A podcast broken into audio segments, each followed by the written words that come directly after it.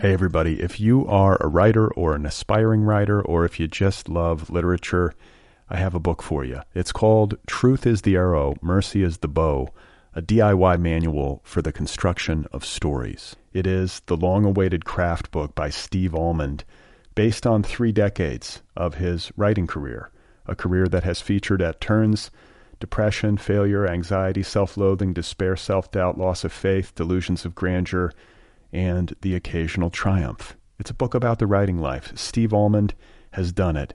He has embraced it, the full catastrophe, and he has lived to tell about it. The Boston Globe says, quote, "This isn't just a book about writing, it's a book about honesty."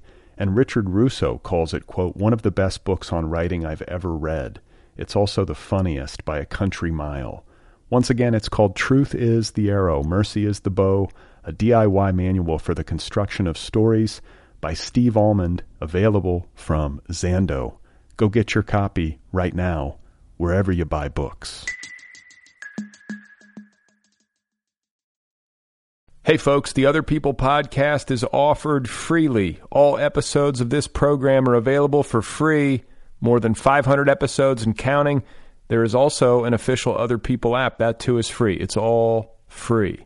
Your support makes a difference. If you want to support this program, you can do so at patreon.com/otherpplpod. That's patreon.com/otherpplpod. Thanks. You are not alone. You have found other people. You and I have a friend in common. Every stupid thing that a writer could do, I've done. I think it's really beautiful. Jesus, dude, what a struggle, you know? It was incredible, you know, it's like your head exploded seeing what was really there. And now here's your host, Brad Listy. Just one person and just one time. Hi. This is the Other People podcast. I'm Brad Listy. Welcome to the podcast. You're inside the podcast. The podcast is, I was going to say the podcast is inside of you, but that feels weird, especially at this particular moment in our cultural history. I'm really tired. I'm capable of making jokes like that in these circumstances. Got a demanding new day job. I'm not getting much sleep. I've been up since 3 a.m. You know what happened? I just got keyed up. I thought to myself, I got to get up. I got to be on. I got to get shit done. I got to go to my new job. And I just woke up. 3 a.m. I've been up ever since. It's now almost 9 o'clock at night.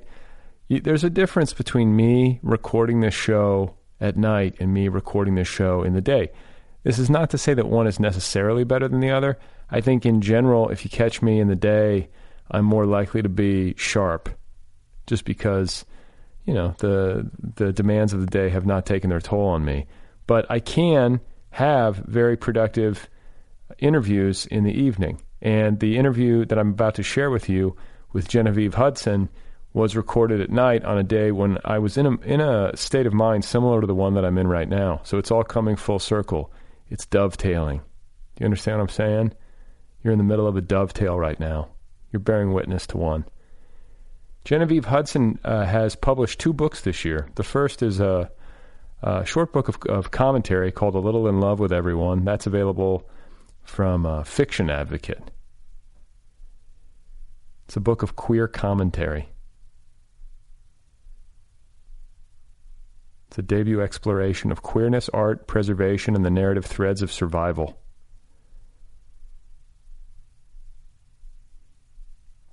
Chloe Caldwell, a past guest on this program, says, "This is the queer commentary book I needed as a teenager. And in my 20s and today, Genevieve Hudson is a bold and intelligent new voice." So that's book number 1. The second book is a collection of stories out from Future Tense called Pretend We Live Here. Genevieve Hudson and I, in conversation in just a second. She came over. She has she's very charming. She's a young Southerner who lives in Amsterdam. She's from Alabama, but she has spent the past few years in Amsterdam. She has a great smile. She's an easy laugher, which was useful during our conversation just because I was so punchy. My God, I think she thought I was nuts. But just a delight to talk with. And I'm very pleased to have her here on the show and to get to share that with you. I don't have much else. What can I tell you? I just feel like the news cycle, if you pay attention to it, is so unbelievable right now that it's kind of hard to wrap your head around. It's hard to keep up with. You sort of need like an oxygen mask at intervals, just to like reoxygenate. Takes a lot out of you. I was in Washington, D.C. last week on a business trip, and I did get to poke around a little bit. I rode a bicycle. As many of you who listen regularly know, I ride a bicycle a lot. I ride around Los Angeles whenever I go travel. That's how I like to get around, just because it, I don't know, it's just more participatory or something. So I rented a bike, and at night, when the workday was done, I would get out and cruise around a little bit, and I just like slow rolled past the White House.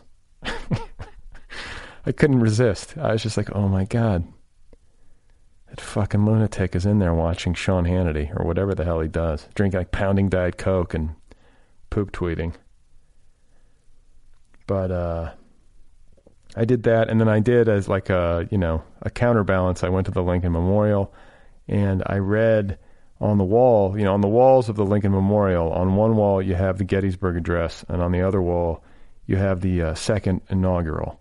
And I recommend reading both. It doesn't take long.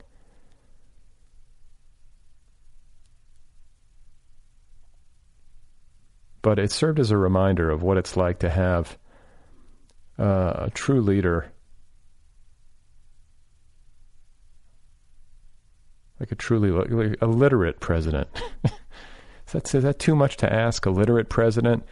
And, I was having a conversation in Washington, D.C., as one is wont to do, about the president of the United States. And I was just like, has he ever read a book? Has Donald Trump ever read a book? Like, certainly not after the age of 20 or 25. I cannot imagine him reading a book.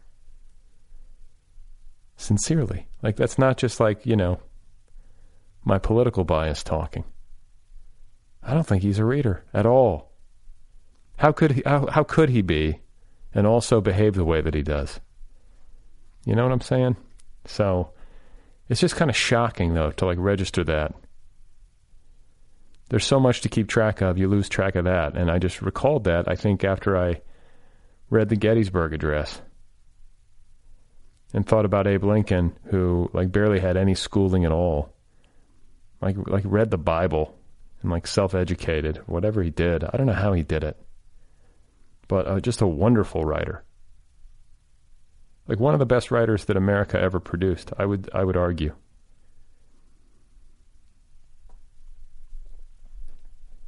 Is there somebody out there with a hot take where it's like Lincoln was overrated?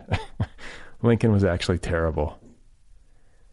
Waiting for that. What am I missing? What do I not know about Abe Lincoln? He's a piece of shit too, is he? Okay. Nobody's good. Oh, so, I'm doing well. I'm just running pretty hard. I'm worried. Am I getting a cold? I don't know.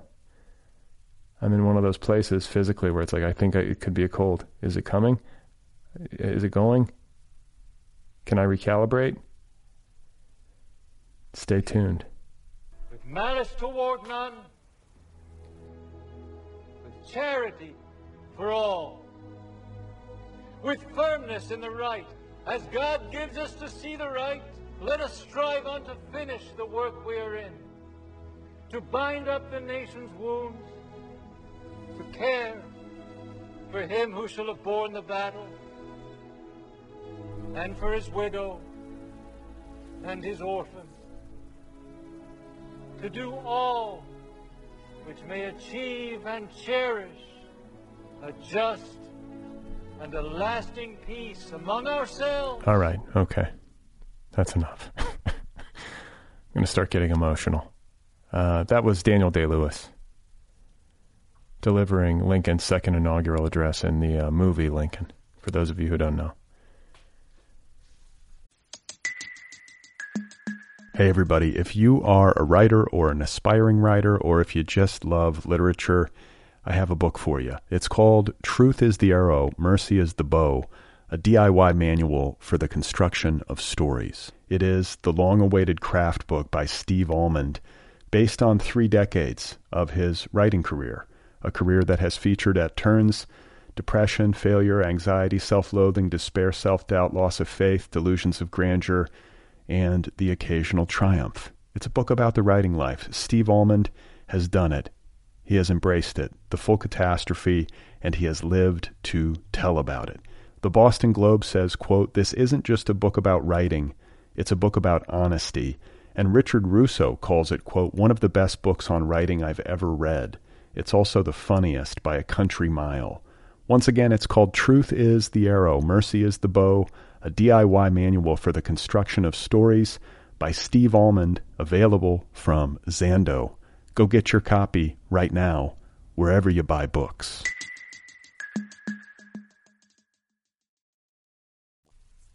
Genevieve Hudson is the guest. She has two books out. The first is called A Little in Love with Everyone. It is a book of queer commentary. It is a book of personal reflection. It is a bit of an homage to Alison Bechdel's Fun Home.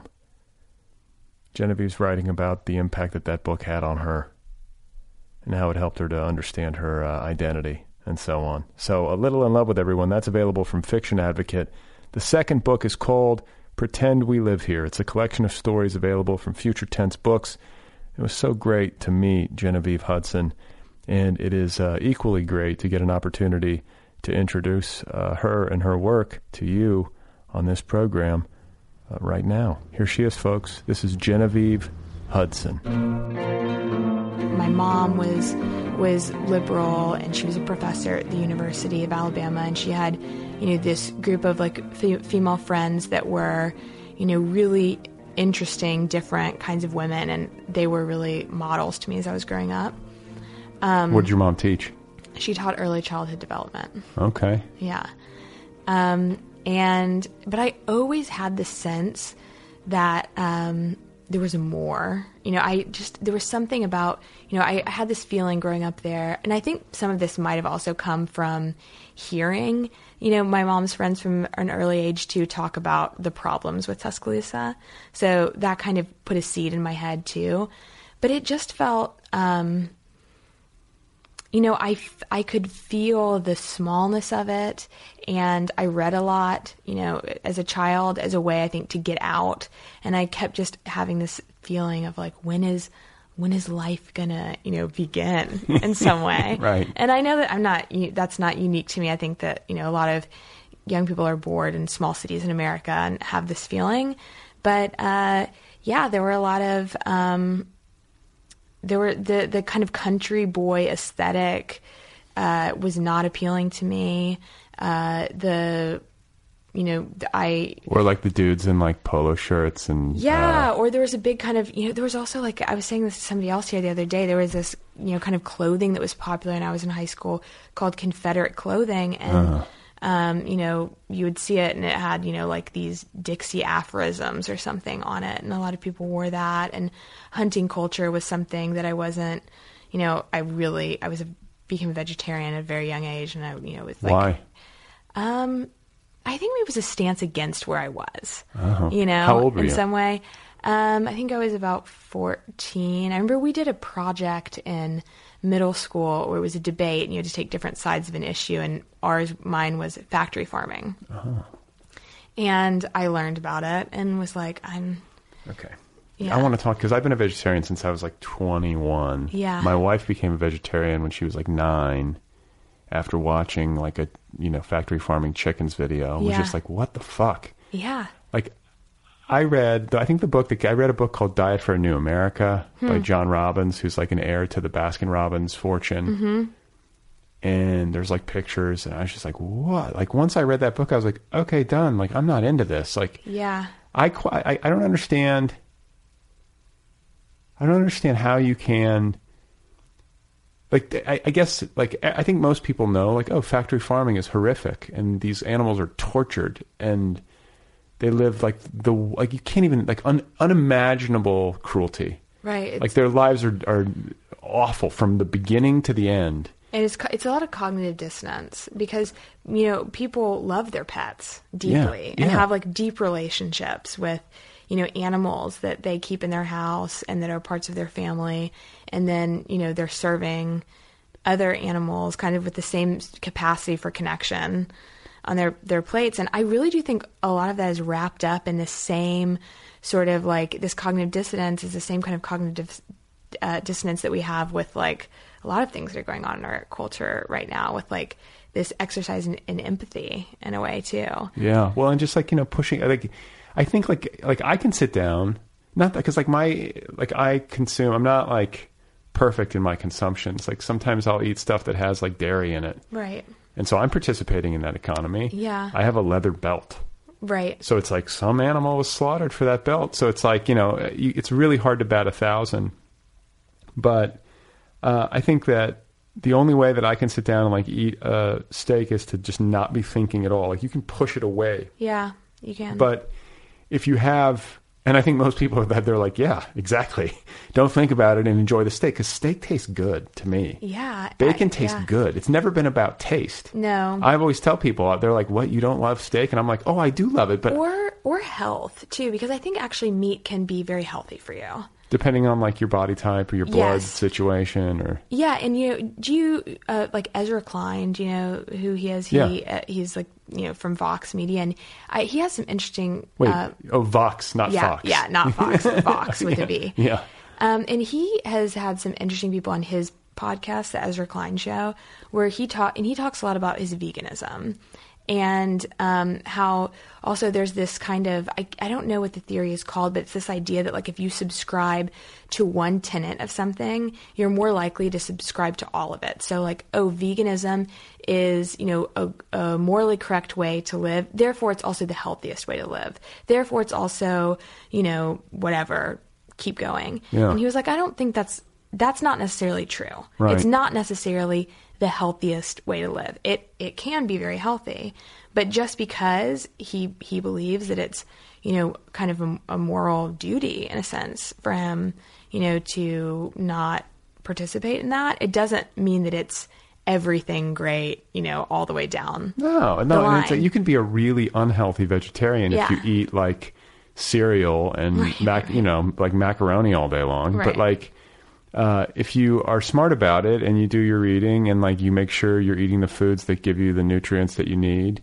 and you actually eat plants, right? You know, like fruits, vegetables, whole grains, legumes, like, and that's what you eat, you're going to feel pretty good, unless you've got some like biochemistry that really needs meat. A lot of people tell me that. They're like, I tried it, but like, I actually have to have meat because I'm, you know, my blood, my red cell count, or, you know, right. Maybe that's true. Maybe it's true. I don't know. Like, talk to your doctor, you know, like, yeah. But like some part of me is like, I think you just didn't want to do it. You know, like, I think you just wanted to eat steak. And you know what? I don't try to litigate it with people, but like, I do hope more and more people, like, even if you can't go completely meat free, like at least reduce, because not only are you reducing cruelty, you're reducing market demand for like, so these poor animals don't have to like live huddled in cages and like be brutalized and tortured and, you know, but there's also ecological consequences. Oh yeah. Like huge, like climate change. Yeah. Like, you know, global warming is tied a lot to, you know, clear cutting of forests. So cattle, you know, can graze. And I know that I've read essays by people who like try to counterpoint that, but like, I'm not buying it. Like I think all of the groundwater pollution, all of the chemicals that are pumped into these animals that then wind up in the soil and the groundwater, like, and then all the trees that are cut so these animals can graze. It's not good for the climate. No. And so when, you know, just to your point about Ezra Klein and how he says like, it's not, you know, it's not all good and you're not doing it because it's 100% all good.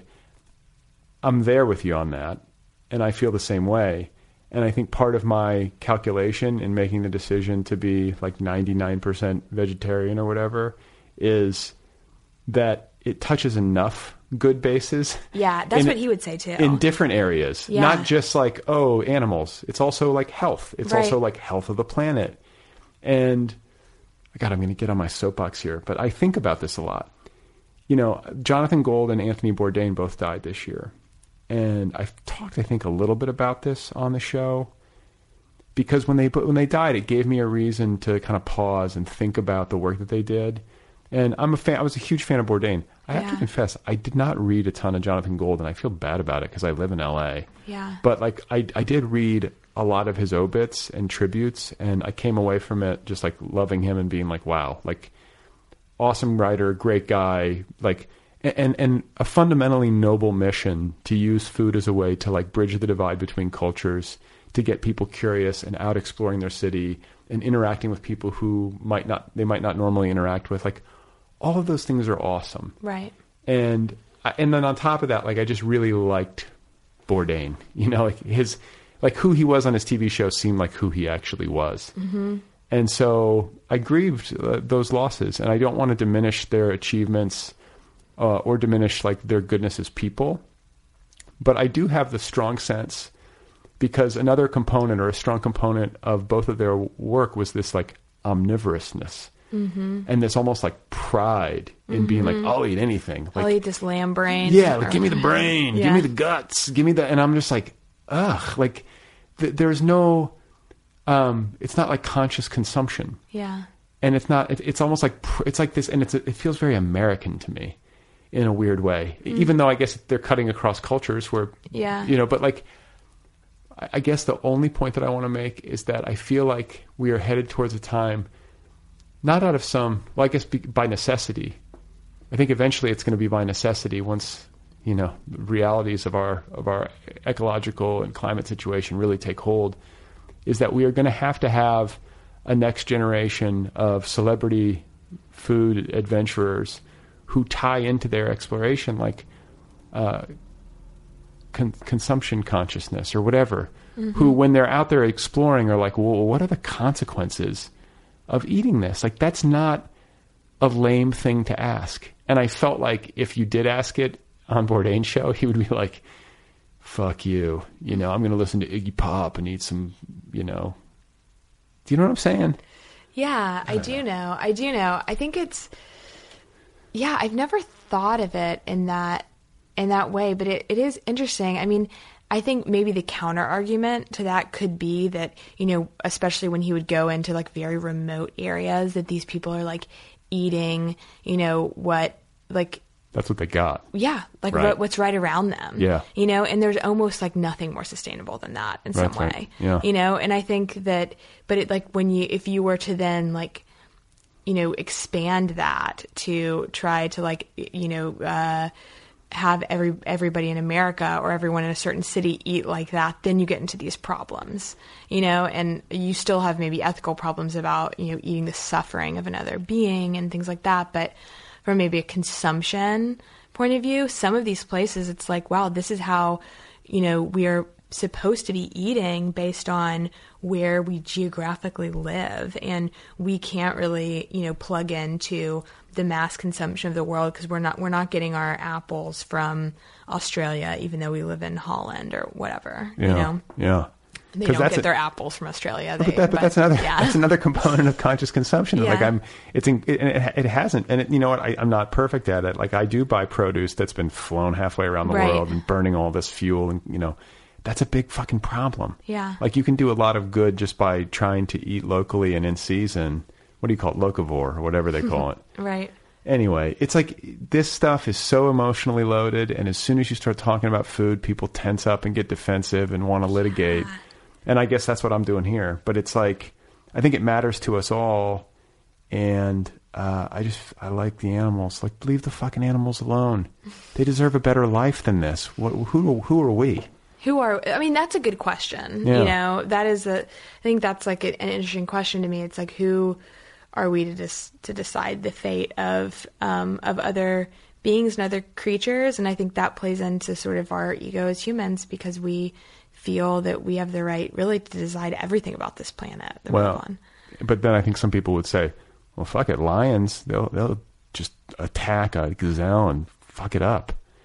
But like the lion isn't conscious of its own death or like doesn't have, I mean, right? Like it can't like human beings, like we have an extra responsibility. We have an understanding of suffering that exceeds that of other species, right? Like that's kind of how I rationalize it to myself. Cause it's like, I remember Benjamin Franklin, I think he toyed with vegetarianism, but then had some epiphany when he was on a boat and they were gutting a fish and they opened it up. There were like other little fish inside of it. And he was like, ah. Well, it's an interesting question because I think we've, you know, to me, because I actually do think there's some truth to that too, that, you know, but we're not, you know, living in the wild amongst these animals right now. Like, we've created a completely... Speak for yourself. There's coyotes in my neighborhood. Well, you can get killed. I'll keep that in mind. Yeah, be careful. Yeah. They come out at night. Yeah, but I think it's we've created another society, another kind of civilization where we actually don't need to, like, we're not going out on, you know, into the woods with the bow and arrow or whatever. Hunter-gatherer. Yeah. You know what? And that's a more defensible, like, if there's not like pre-agriculture humans, like the hunter-gatherer societies of however many millennia ago, feels like fair game because you're eating everything you kill. Yeah. It's more in sync with the rhythms of nature. The population was smaller. Food demand was different. I don't know. I can. And in that way, to tie it back to the South, I do have to say that I think I have more understanding for people who hunt their own food than I do for people who go into a grocery store and get a cellophane 100%. Wrapped, you know, beef patty. Yeah. And that's another way that I think I've, like, grown a little bit since I've, you know, moved away from Alabama. I really left that place, like, with some hatred. When did you leave? What age? 18. Okay. So 18. But I have less of it now. You know, like, I feel like I've had perspective and distance and, you know, this CBD oil. Yeah. It's just amazing. But you know, there's more nuance to the story now. I can see it in a different way with perspective. And I see, you know, it for its, like, interesting idiosyncrasies now too. And the it's a very eccentric place, the South. And, it's also full of, like, a lot of sorrow, and it's full of a lot of interesting people. Sure. Yeah. It's a rich culture. Yeah. And that's come to me, I think, more since I've left, but when I left, I left, like, I burned a line out of there. There's also, like, a weird, like, defense, because I think people bag on it. I think the accent, people automatically assume you're, you know, not swinging for the fences intellectually or whatever it is, you know, like, so people can sometimes, and one of my favorite characters in life and in art is, like, the wily Southerner who's way smarter. Right. Like, did you ever listen to, S-Town? That I did. Podcast? I did. I hesitated. I, like, resisted it for a while because I was like, oh, it's too close to home. I get this. Yeah. But yeah, then I did. And he's an example of that. Yeah, he is. And like, there's a lot of people like that there. I know. And I love that because, like, I think that, like, I get why people would bristle at being underestimated just because of where they're from or what they sound like, anything like that. And, I just like that kind of underdog story where it's like, that dude's actually twice as smart as you are. And, you know, nobody realizes it. And, you know, it's an interesting thing because I think, you know, being from the South, when people that aren't from the South kind of make these generalizations about it, I notice myself being like, oh, but, you know, it's more complicated than that. And, you know, there's really, you know, interesting, smart people living there that are doing good work. But then when I go there, I'm like, ugh, the stereotypes are true. Yeah, yeah. And it's, you know, and I think that the more true perspective is probably the one I have when I'm not as close to it, and I can look at it and see it, you know, with its spots, but also for the interesting, like, compassionate, smart parts, you know, things that are happening there. I don't know. It's like any place. Yeah, it is. And you can't paint with too broad of a brush. I think that there are, like, you know, you can't paint with too broad of a brush, but there is such a thing as, like, broad cultural forces at work. There is such a thing as a majority. Oh, yeah. You know, and so... you know, Alabama's definitely a red state. Oh yeah. I mean, like, there's, like, it's steeped in, like, toxic masculinity and, you know, there's, like, a lot of extremism, and that's true.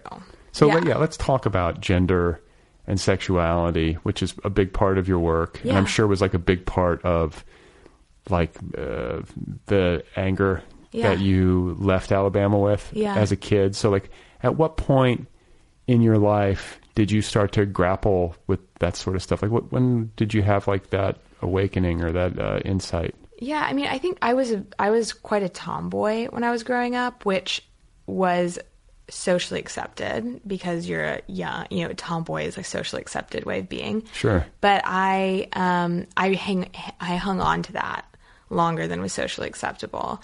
And to my mom's credit, she let me, you know, dress from the boys section and, you know, keep kind of presenting very masculinely. Where was your dad in the picture? They got divorced when I was 9, but yes, he was in the picture, and okay. He in Tuscaloosa? Mm-hmm, in Tuscaloosa. And he went along with it too. Do you have siblings? I have a half sister and I have some step siblings, but I'm my mom's only child. Oh, okay.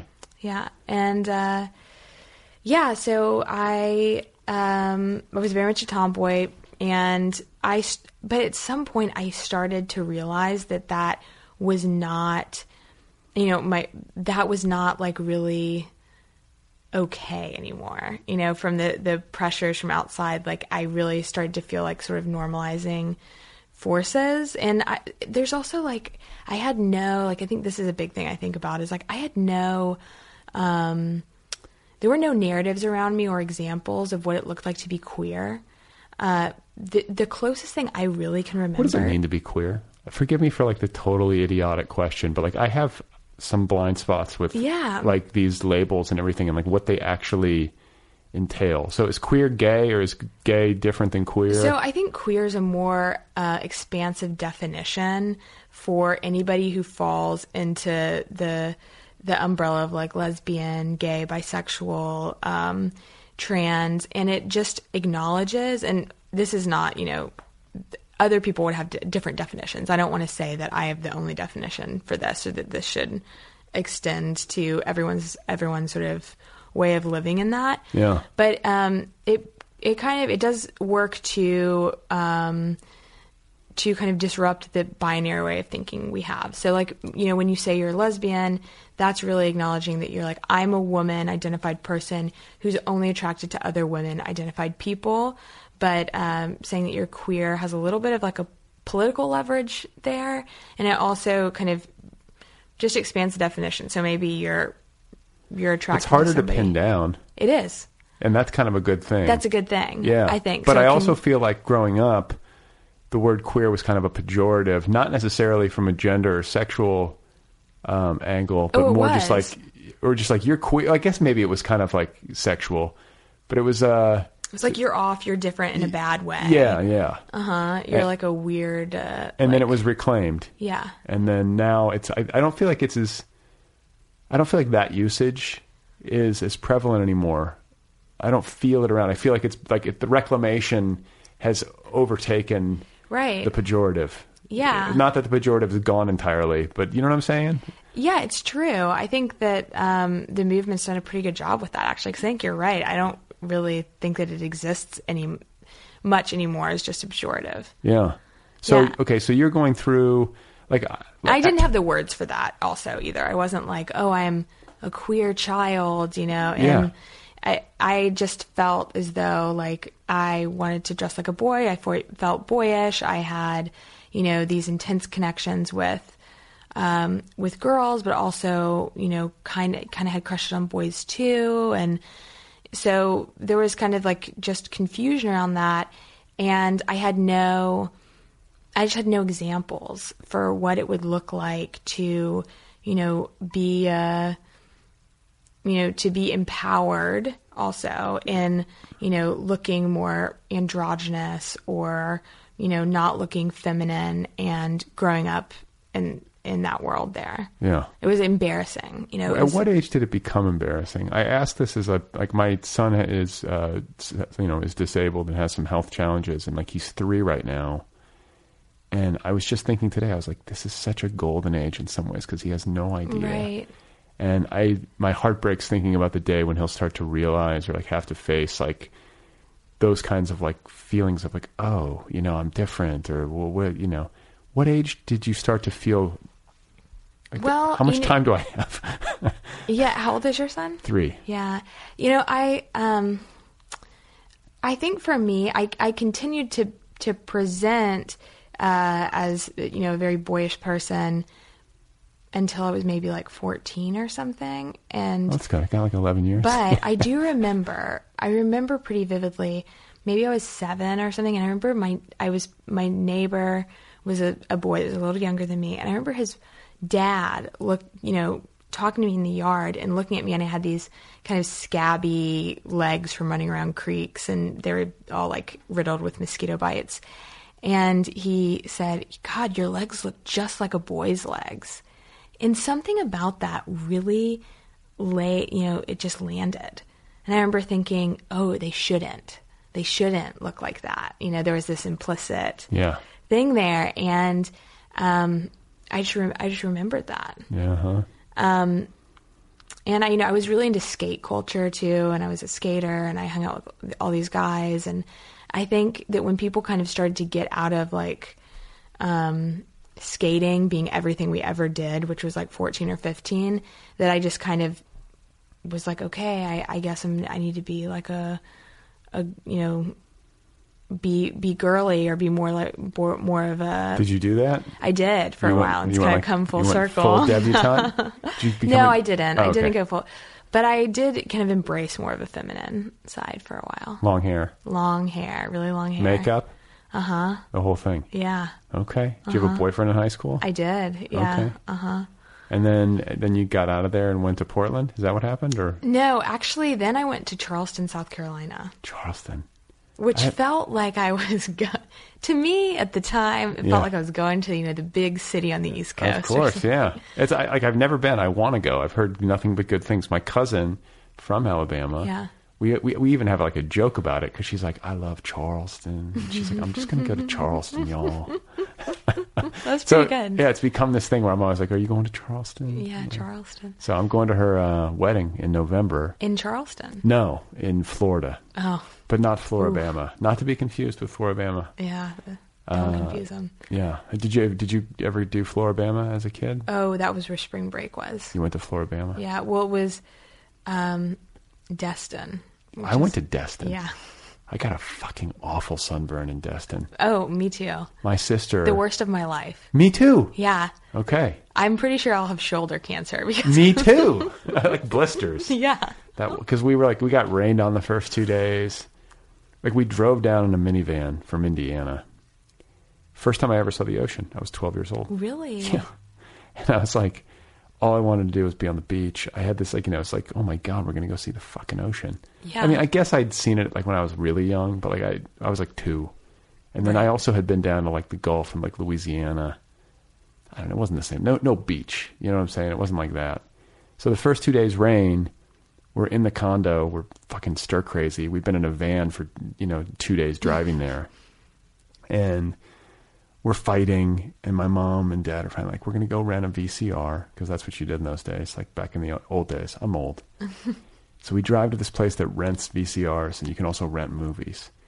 And we pull up, driving rain. Southern rain. Just cats and dogs. I love that rain. And my mom goes, I'm going to go in, and we're fighting in the car. You know what I'm saying? Everyone's pissed off. My mom's like, I'm going to go in and get the VCR. You guys stay here. And my older sister, who was sitting to my right, was like, I'm going with you. And then I was like, I'm going to come too. And she got out of the minivan, but she didn't hear me because the rain was so loud. So as you can imagine, getting out of a minivan, I was my head was down, and I was kind of crouching to get out, and she didn't look, and just she slid the sliding van door, and it clipped me in the head, at full speed, knocked me out cold. Oh! And the next thing I knew, I was waking up on the sidewalk outside of this VCR store. My mom's thinking I'm brain damaged, but I shook it off, and then the next day. As if this wasn't bad enough, the next day we wake up and it's bluebird, perfect sunshine. Oh my God. Glory. And we just ran out to the beach, and my fucking parents didn't put sunscreen on us. Out there for 10 hours, just baking. Oh my God. And then it was just big, huge blisters, misery for the rest of the week. That was a bad way to start your first beach trip. I'm not made for the beach. You have good skin. You got, you can tan. I do, yeah. I'm I'm just made for... The Puerto Rican in me. Is that what you have? Yeah. Okay. Yeah.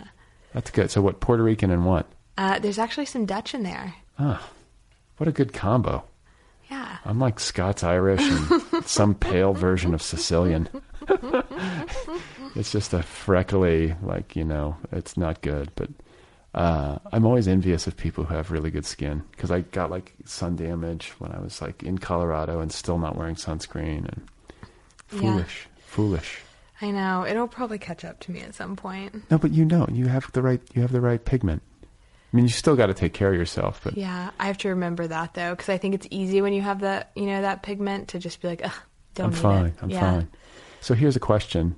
Before, I don't want to go too deep into skincare, but like, at what time of day is like, do you have to start putting? Because I hate wearing sunscreen. It's like, I've heard. I'm not the right person to ask about this because I really neglect sunscreen usage, and I just now started thinking this is something I should start doing. But I've heard that 20 minutes. Like, not at peak hours. So peak hours are between 10 and 2. Uh-huh. But the 20 minutes without sunscreen is really good for you. Okay. You know, you get the vitamin D in. Yeah. It's good for your, for everything. And then you should put the sunscreen on. 20 minutes. Yeah. Because, like, in my head, I mean, I know. Don't go outside for, like, 2 hours. Right. In peak sun with nothing protecting you. Yeah. But we're fucking animals on the earth. The sun warms the earth. Like I hate this idea that I'm supposed to be scared of the sun. Yeah.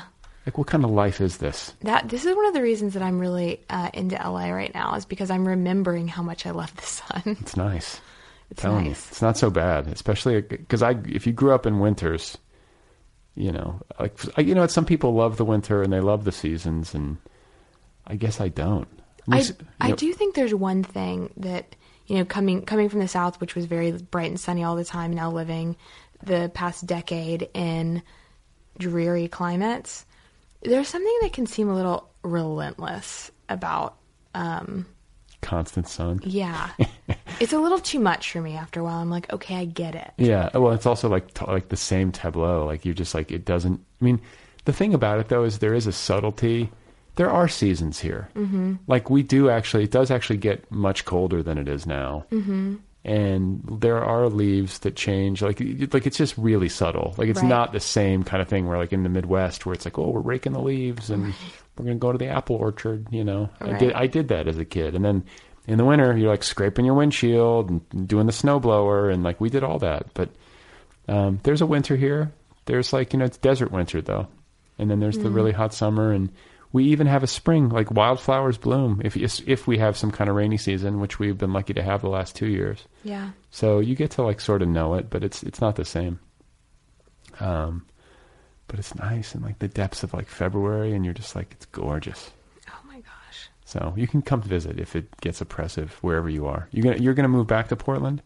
I'm thinking about it. I'm not sure. How long have you been over in the States? Just for this tour? Or like, what's? Yeah, I'm here. I just arrived, so I'm here for this reading tour, and then I'm going to hang around and teach a fiction writing class in Portland. Okay, so you're here for a little bit. Yeah, I am. Is this part of your like Dutch like holiday thing or no? No, this is, I'm extending the Dutch holiday. You are, okay. Thing. Yeah. Yeah. So a little test run. But do you have a job that you can go back to, or did you just quit? Well, I do freelance copywriting work, so I'm working for a few clients remotely while I'm here, which is really nice. That's not so bad. Yeah, and I can kind of like really buckle down when I'm in Amsterdam and work really hard, and then take time, which is really nice. So you have 2 books coming out. Like, you're dropping 2? Yeah, the first one is a small book that's part of a series. The series is called Afterwards, and it's by this really cool press called Fiction Advocate. And they're doing this, so Afterwards is a series. It's books about other books. So the guy who started it, Brian Hurley, was the books editor for The Rumpus for a long time, and I had written some book reviews for him.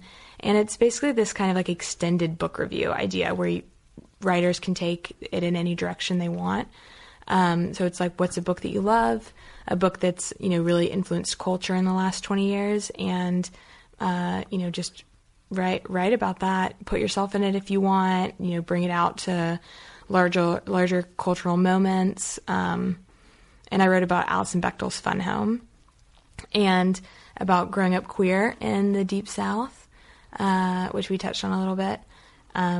Yeah, and then Pretend We Live Here is my other book, and that's a collection of short stories. Wow. And were you working at these? This is all done in Amsterdam?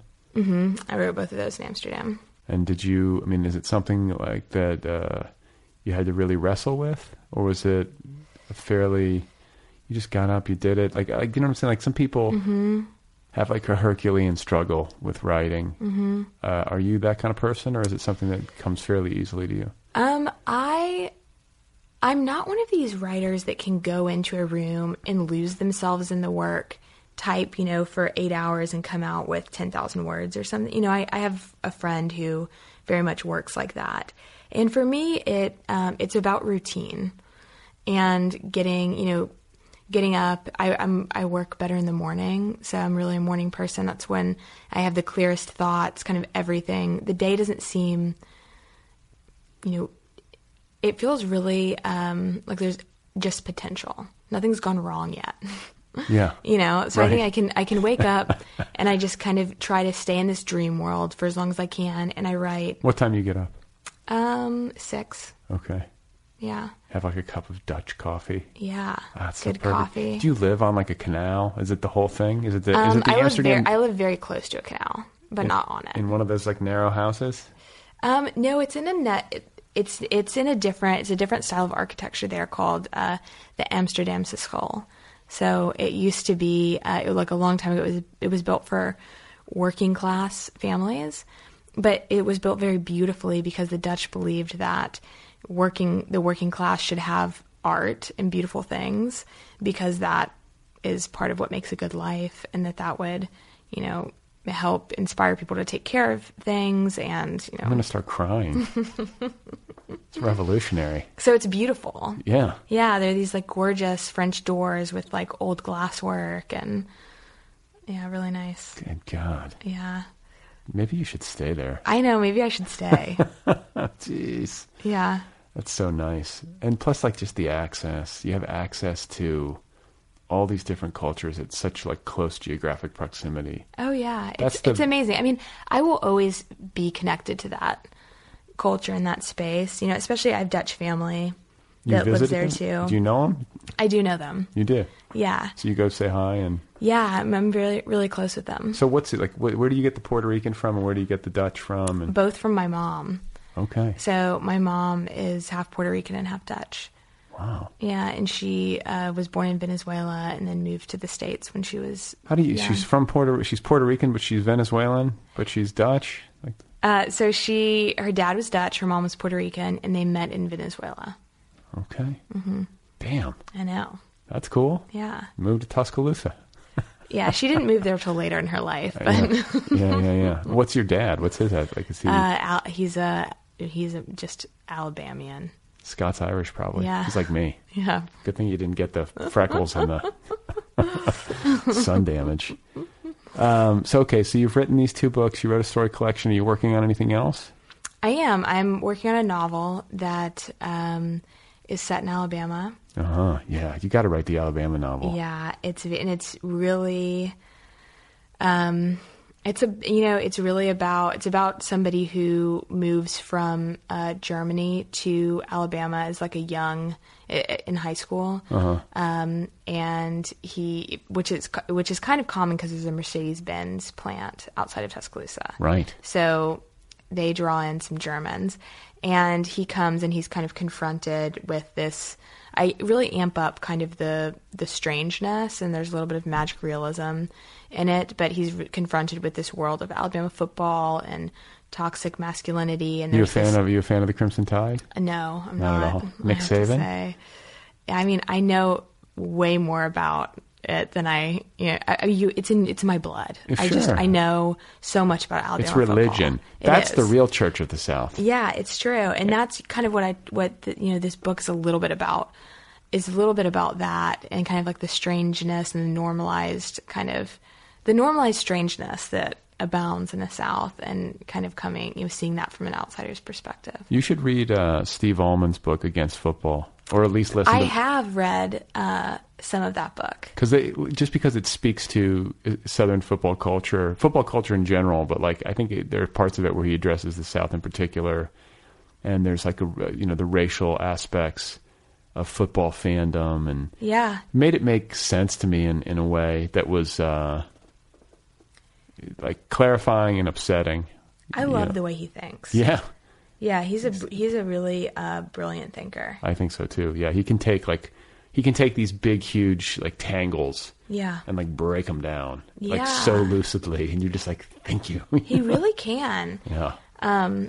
Yeah, I should read that. I've read bits of it. I actually read bits of it as I was writing this book. I was going to say, because that's why I was recommending it. I was like, wow, that would probably be something that would speak to you. Going back to what we were talking about way early about like reading these things that are nonfiction or seemingly unrelated and having them feed you, you know, right.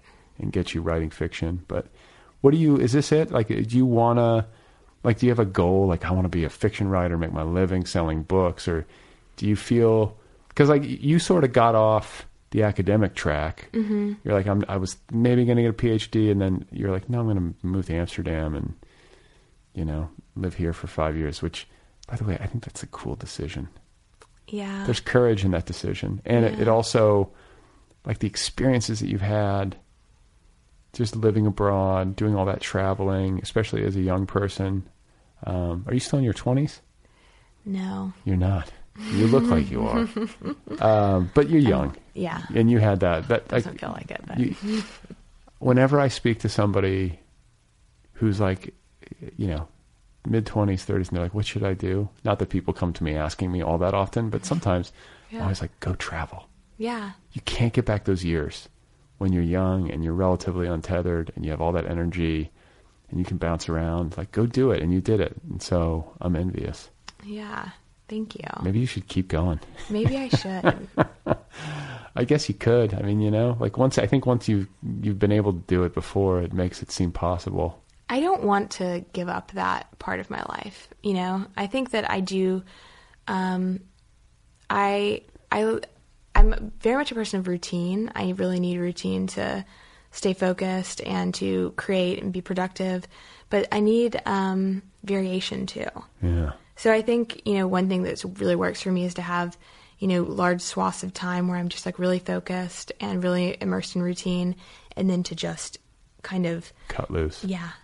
But you got to but this is the thing, like, I just talked about this with Maggie Nelson, like discipline, like the relationship between discipline and freedom, and how actually like being like scheduled and organized and having a routine actually makes you more free. Mm-hmm.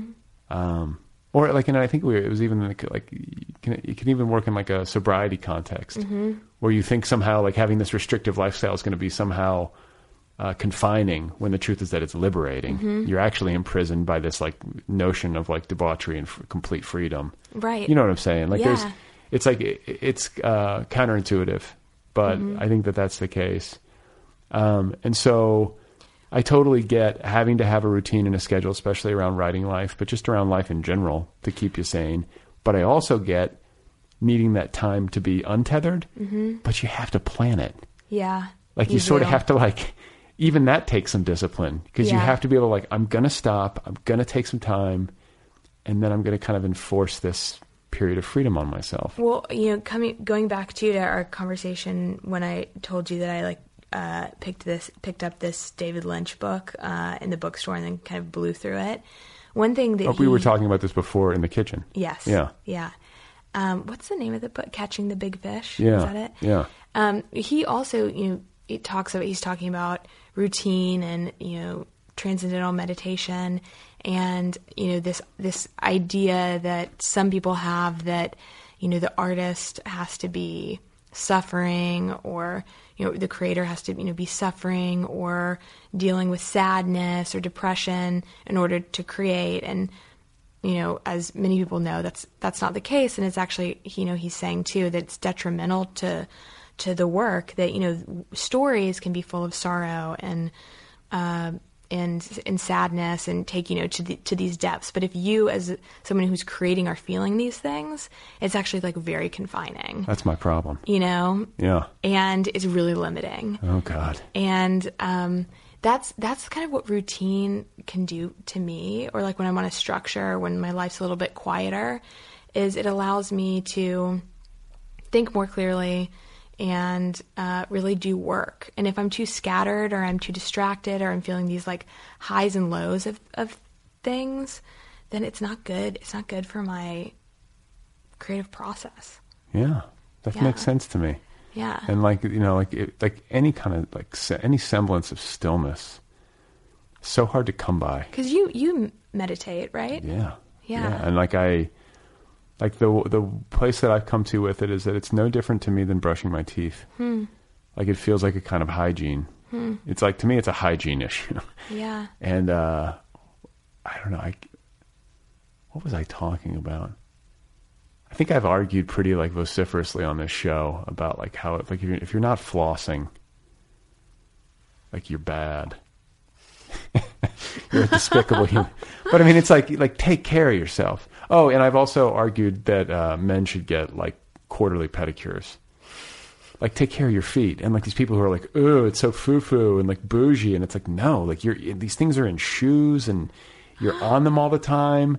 Like why? Because we take a shower, we clean our hands, but our feet for some reason, it's like, no, don't touch them. They're neglected. It's disgusting. Yeah. Take care of your feet. You know, like they're gross. And like, I don't know, like I advocate that it's completely fine. And so I think, I've come to that place where like, I've done enough meditation where if I don't do it, I notice it. Sort of like if you don't brush your teeth, you're like, ugh. Right. It feels like that to me. Yeah. And, I love it. I think that, and I need it too, because I don't take SSRIs. I don't go to therapy, you know, not that either of those things is bad. It's just like, I've never met a therapist. I would love to find one who's like really good and like sort of like Robin Williams and Good Will Hunting. And you know what I'm saying? Like that. I would love to have a therapist relationship like that, but I have not found a therapist that I feel like I connect with on that level either. Yeah. It's hard. Yeah, even though I think therapy is a really great thing. Yeah. And like, what a luxury too, because it's expensive, you know, and I guess Netherlands it's covered. Don't come back. Don't come back. Find yourself a nice Dutch therapist. But yeah, so, you know, I know that I know what I'm like when I stop doing it. It's like trial and error. You know, I tested the waters, as a young person, like 19, 20, I would do it for a while. Meditate. Yeah. And then I would like sort of like, and it usually would coincide with like a low period. Like I'd be feeling depressed or, you know, struggling with something, and I'd be like, okay, I'm going to meditate. And I would start to like feel a little bit better. And then it wasn't just because of meditation. It's just the nature of life. Like you go through these low periods and then things change, right? Your mood changes, the circumstances of your life change. And then I would come out of it. And then of course, like as soon as things started to improve, I'd be like, oh, and like, you sort of forget about the meditation and then things go back. And then I would like notice this pattern. And then I think over time, came to realize that for me, it's foundational, and it becomes like David Lynch hasn't missed a meditation in like 50 years. Yeah. And I think like, I kind of get that. Like you get to a point where it becomes a superstition almost, where you're like, you know what? I don't want to rock the boat on this. Like, this is it. Like, this is my routine. This is my ritual. This is how I take care of myself. Like I see no reason to not do it. And you do it, do you do it 20 minutes twice a day? I try to. Wow. But I sometimes sit, I mean, I can sit for way longer. Wow. 'Cause like sometimes it's hard for me, especially in the evening, to like quiet down at all. And I mean, I'm sure you don't 'cause you're a real meditator, but you don't use an app or anything. I use a timer. Okay. Like a bell. And you'll just set it for 20 minutes. I set it for 20 minutes. And then like, I have like interval bells that go off at 5, 10 and 15. And they're just like reminder bells. It's like one tone. 'Cause like, you know, I'll be sitting there planning my day or like having an argument in my head or all the shit that people do. And then those interval bells like bring me back in. Right. And like every time I hear one, I say to myself, I listen, this wonderful sound brings me back to my true home, which is Thich Nhat Hanh. Oh yeah. So he gives like, he's my main teacher in the sense that like I've read his books and learned the most directly from him. And so like there's little mantras that he teaches, then I just use those. Yeah. And it's like inhale, exhale, flower fresh, calm ease, blue sky free, here now. Inhale, exhale, flower free. And like there's actually longer sentences attached to each one, but like as you get more and more quiet, you just reduce it to one word. Wow. And then on those interval bells, I chant that. But then I've been reading lately, you know, more deeply about Zen, and there's like all these different methodologies. You can count the breath. one, inhale one, exhale one, or you just count on the exhale only or the inhale only. Mm-hmm. And if you fuck it up or you lose your train of thought, you start over, which is really humbling because, like, you'd be surprised. Right. Like, you can't even count to 10, you know, and like you're off on a tangent, and like it can become frustrating. But of course they're like, don't get frustrated. Yeah. It's don't be attached. Just gently be kind to yourself and just start over again. And right. But it shows you your mind, you know, how shameless it is. Yeah. So I don't know. I can talk about meditation all day long, but you've dabbled, or do you do it, or? Yeah, I have dabbled. I've had a strong yoga practice for a long time. Me too. And that feels also like hygiene to me. But and so I've dabbled in meditation. It's a really hard thing for me. Okay. So let me tell you, like, just my experience, because I'm the same, you know, can I just ask you how old you are? You're 30 years old? I'm 32. 32. Okay. So I started to tell you about how when I was younger and I would go through these periods, like I would sit and then I would lose the track because I would start to feel better. And then I would get sad again or have some shitty thing happen. I'd go back to it. And then I also had a bad back. Bad low back, and a chiropractor was like, you should try yoga. I also went to college in Boulder, so it was in the water. Right. But I started doing yoga in college. A friend of mine committed suicide in college. So that was also like a big impetus. Like everything was like shattered when I was a junior year of college. And so like I turned very inward. Right. And started to, like, on my own, like it wasn't like in concert with any of my friends. I don't think any of my friends even really knew I was doing this, but like I was going out to this ashram in El Dorado Canyon, and it was like me and like all these like 50-year-old people, like 60-year-old people. And like, there's goats and shit, and I'm meditating. I had no idea, but I needed to do something. Yeah. And I had started to read, and I like got into the Dalai Lama, and I had a free Tibet bumper sticker. And, you know, like it was like this fertile period of like really annoying behavior, but well-intentioned.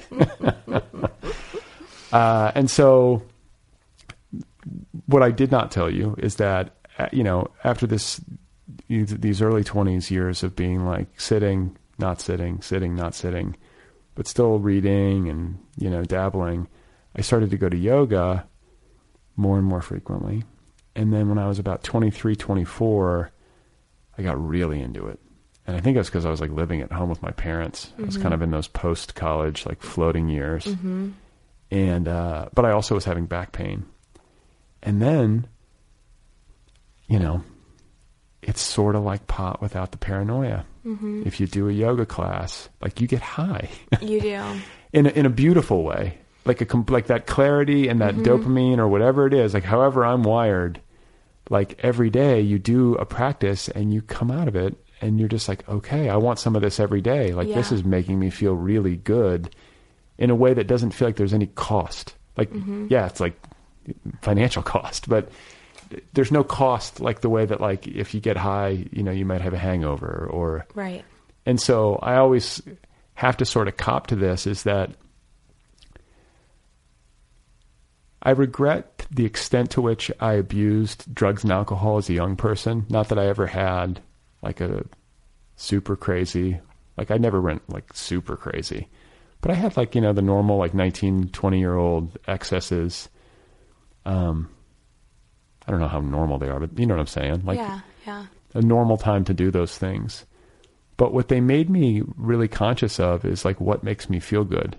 Right. And I think too, like my orientation with those sorts of things, maybe more so than my friends or my peers or whatever, was that I really was using them and interested in my spirit and like being happy and like learning and grow, you know what I'm saying? Like, that's what I was like, really like, wow, I feel high. I'm like that. You take like, you smoke pot or you take ecstasy or something. And it's like, you know, it was like pointing towards something that like I was really interested in, but then it's false because and then you can't keep it. And there's also that cost. Then the next day you're like, wow, I feel so sad. You know, I'm so hungover and like, I got the flu. And it's like, you know, I think once I figured that out, I was like, okay, so this isn't what it is, you know, and I wanted to know. And so that's been kind of that's a really short version, but that's what set you on the path. And so in a way, I'm grateful to those experiences. Like all of those hangovers eventually were like, that was all the evidence I was gathering that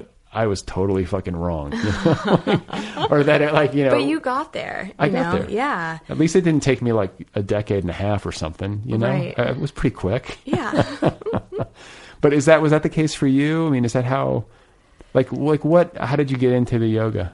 You know, I think and I don't know if some people are just more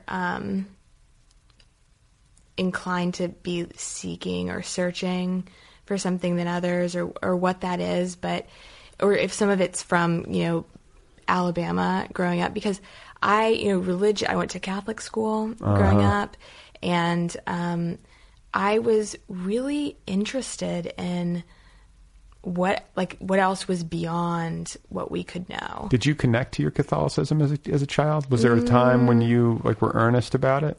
To an extent. I mean, it really got to me in the fear stuff and guilt. Me too. I was raised Catholic. So. Yeah. But I did have a moment in my late teens where I, was really dabbled in Christianity, where I, had kind of these very, charming, charismatic, wonderful people, who loved the outdoors and had these fun adventures, came in and were very devoted to living a life about Jesus. And I was interested in this other thing that they seemed to have, this connection to a divine mysticism was very intriguing to me. And, sure. And I think that either that same kind of sense of intrigue continued on, where I was this Christianity, I can't buy that in its full form, I just can't. But I do have this part that was seeking something, not necessarily in a God form, but that's beyond me, or something that I, yeah. Well, I mean, does that make sense? Yeah, it makes 100% sense. And I, also I have very much my mind is just full velocity, and there's something that's I want it. I also kind of that pair, that in addition to it, I was how do I reach this state of, I don't know, how do I get some sort of calmness added into the mix there? And these people that I saw that were religious, they had some of this. Sure. Sure, yeah. And I think a lot of people from different religious practices, they have some sort of sense of ease or reflection. Not everybody, but I just think certain, people who I think are really tapping into something. They have a deep faith. Yeah. And it's there's a million different paths to the mountaintop. Yes. Yeah. And so to have a path is a great comfort. And that doesn't mean to have a savior. Right. But I think it's just something that makes sense to you, some way of life, some wisdom tradition, yeah, some moral structure. I get it. Yeah. And I also when you say, is that normal to be thinking of those things and being interested in divine mysticism? To me, what you're saying is you're 19 years old or 18 years old or however old you were, yeah, at this period in your life. Very normal time to be. Right. That's, there's a reason why, I don't know. It's a very, I'm thinking of war right now. They send young men off to war in their late teens for a reason. Mm. It's a time of masculine ritual and rites of passage. That's what it is, rites of passage. Yeah. It's that age. But it's also fundamental human stuff. What mystifies me more are people who have absolutely no curiosity in that way. Mm. Why are we here? What is this? Mm-hmm. What am I? Me too. That's always interesting, more interesting to me too. People who, and that's why I say, I don't know if people, some people just have more of a propensity for this kind of questioning than others. Because I just, there are certain people who just, I think they're no, I don't. I just am not curious. I don't know. Yeah. It's I think some people are just I have no idea I'm just going to live my life. Or I do have an idea. Or it's like, it is just, this is exactly how it happened. And the universe is cruel. Like, I sometimes feel like Werner Herzog's that way. He's like, the universe is... Right. It doesn't care. It's an unfeeling void of... You know? Right. And you're just like, okay, he really... But that's a, I don't know. That's a heavy worldview, man. I know. Maybe it's accurate, too, but... Yeah, I guess maybe he's saying it's indifferent, or... I don't think it's like out to get you. No. I don't think it's like that. But I don't think that's what he's saying either, though. I think it is more of like this kind of cruel indifference. Yeah. It's up to us to supply. Like Stanley Kubrick has a great quote about that. It's like, and I'm going to botch it, but it's basically like we've got to supply the meaning. Right. It's like it's on us. Mm-hmm. So where are you now? You do, what kind of yoga do you do? I have my own sort of flow practice that I do, but when I was last in Amsterdam, I was really into an Ashtanga practice. Yeah. So you are a ritual, routine person. Because that's the same sequence of poses. That's also rigorous. It's difficult. It is, yeah. And I like that. I like both of those things about it. Yeah.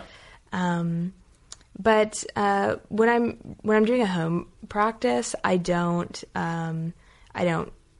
do that. Like I don't do a full Ashtanga sequence. I just kind of, I do some sun salutations and kind of try to go through like all the kind of main areas of the body, but do some twists. Yeah, exactly. Yeah. Do you like to practice alone? Like, can you do it with like, and find it like, I find that I like the experience more of going to a class. Me too. Because I like being able to really check out and just kind of feel like I can give myself over to this teacher to lead me through something. Yeah. I don't have to think like, have I been in this long enough? Or, should I do this now? Or maybe I can just stop now. Yeah. You challenge yourself more when you're with the group. But yeah. I also think there's something to group energy. Yeah. And like, a lot of the, almost every meditation book I've ever read at some point, or whatever, all the writers I've ever read at some point, they tell you like, it's actually, if you want to strengthen your practice, like do it in a group. Yeah. Because there's that reinforcement, but there's also something to like the energy. Like if you're sitting in a room full of people, I'm sure you've felt this, like when you're practicing yoga in a room with people and everybody's kind of trying to be still, and like maybe the person next to you is having like a quieter experience than you are, and like you can kind of draw on that or something. And then there's like all that like heat in the room too, which like it's palpable, it feels good. I know people who haven't done it or listening are like, what? But like part like of what hot. But it like you flush your system, and it feels good to, like I always say, it's like wringing yourself out, it feels really good. And with meditation, I would say I meditate like 4 times a week or something. And I'm using the Headspace app. Yeah. But I think that he talks too much in the app. I could say the same thing about a lot of yoga teachers. Like I was going to finish, like I had a thought that I was beginning when I was telling you about starting to go to yoga. But it's like, it's going to sound really like self-righteous or shitty, but basically like, as an extension of teachers talking too much.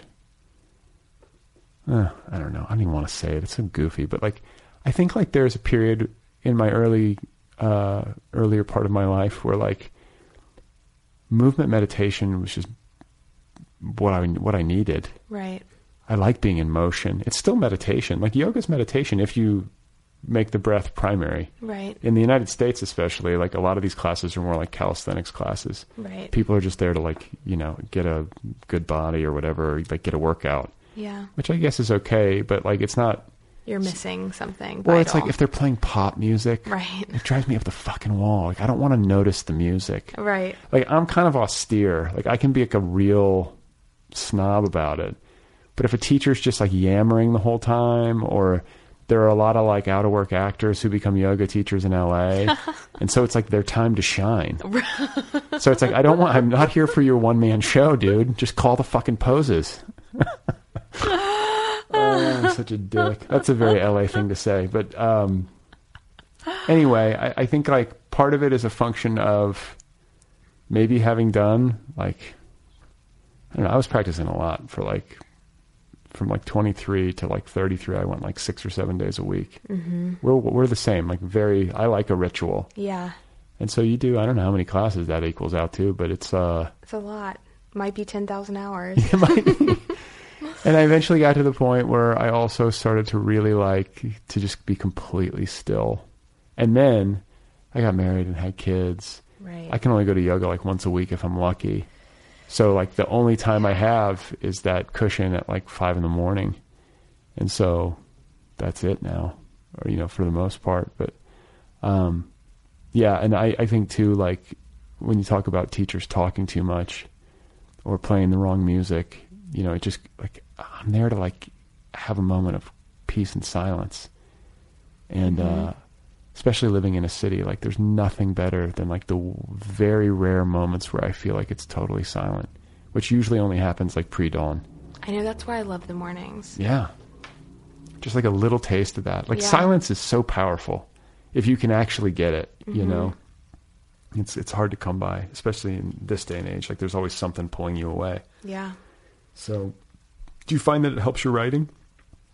Like, do you wake up and write and then practice, or do you like ever wake up and like practice and then write? That's, you know, that's an interesting thing, because like I haven't gotten the balance of that correct yet. So I used to write and then I would go practice, but I found that like sometimes I do better writing if I can get up and I can kind of do whatever ritual it is that I need to do first, and feel like that I'm freed from that, and then I can write. And that's kind of what I'm doing right now. What do you mean ritual? So I think like having a kind of physical practice, like doing yoga or meditating, like is, even though those are things that are like hygiene, as you said, they also feel like things that it's like, okay, if I know I'm going to do this, sometimes I just want to go and I want to do that and feel like I've moved through that, and then I can have that like kind of clear mind and write. I feel the same. I usually get up and exercise. Yeah. You know, like get it all, meditate. Maybe it's a way of procrastinating though. That's what I've wondered before. So sometimes there are some mornings where I get up and I'm like, okay, I just need to start writing. I need to stay in this like dream state and do that. Right. But I think I prefer to do the others first. Okay. Yeah. Wow. We talked a lot about yoga. We did. To people listening, you're still with us? Are you still with us? We both do yoga. Yeah. You don't have to become a vegetarian. You don't have to meditate or do yoga. It's not a commercial for these things. Whatever you want to do, just live your life, you know. But where are you going now? You're in LA. What's the rest of your travels in the States going to look like? Yeah. So after this, I'm going up to San Francisco, and I'm reading at Green Apple there. Then I'm reading in Oakland. By the way, this might air after you've already done all these things. Okay, so you know, Joe, you don't have to put it on your calendar. So San Francisco, Oakland, then Portland, Seattle, and New York. No Alabama. No, you know, I might. My mom really wants me to do a reading in Alabama. Yeah, you got to go home as a conquering hero. Yeah, so maybe I'll do one there over Christmas. Okay. Around then. Is that when do you usually go home for Christmas? Or like, yeah, around the holidays. Or does your mom ever come out to like Amsterdam? She loves coming to visit. Yeah. Yeah. That's got to be great. Yeah. Maybe one of my kids will expatriate. Yeah. Then I'll have to go out and you'll have to stalk them. Yeah. Well, no, I say that and like internally I'm kind of wincing, like don't go too far away. But, right, I know. Well, it's great to meet you. Yeah. You have a big year here with 2 books. Congratulations. Thank you. Glad I caught you while you like are briefly in the United States. Yeah. I want you to give long consideration to staying away, at least until this presidency's over with. Stay like insulated in sane, you know, Europe. And I wish you well. Well, thanks, Brad. It's been fun. All right. That's Genevieve Hudson. Her story collection is called Pretend We Live Here. It's available from Future Tense Books. Her other book, her book of commentary, is called A Little in Love with Everyone. That's out from Fiction Advocate. Go get both of them. It's a package. Get both of them. You can find Genevieve on the internet at GenevieveHudsonWriter.com. She's also on Twitter. Her handle is at Gen Hudson. That's Gen Hudson. She's on Instagram. Oh my God. Check it out. Social media. Genevieve Hudson. Go get her books. Thanks to Kill Rock Stars and the band Stereo Total for the theme song music. Thank you to Cigarette Royalty for the interstitial music. If you want to support this program, patreon.com/otherpplpod. If you want to write to me, you have something to say? Letters at otherppl.com. Send me a letter, an electronic letter. Letters at otherppl.com. Don't forget about the Other People app. Go get that wherever you get your apps. Wherever you get your applications.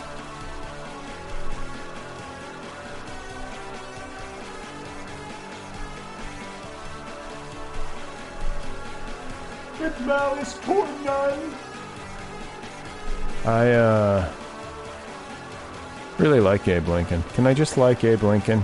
Am I allowed to like him? Can he be my safe crush?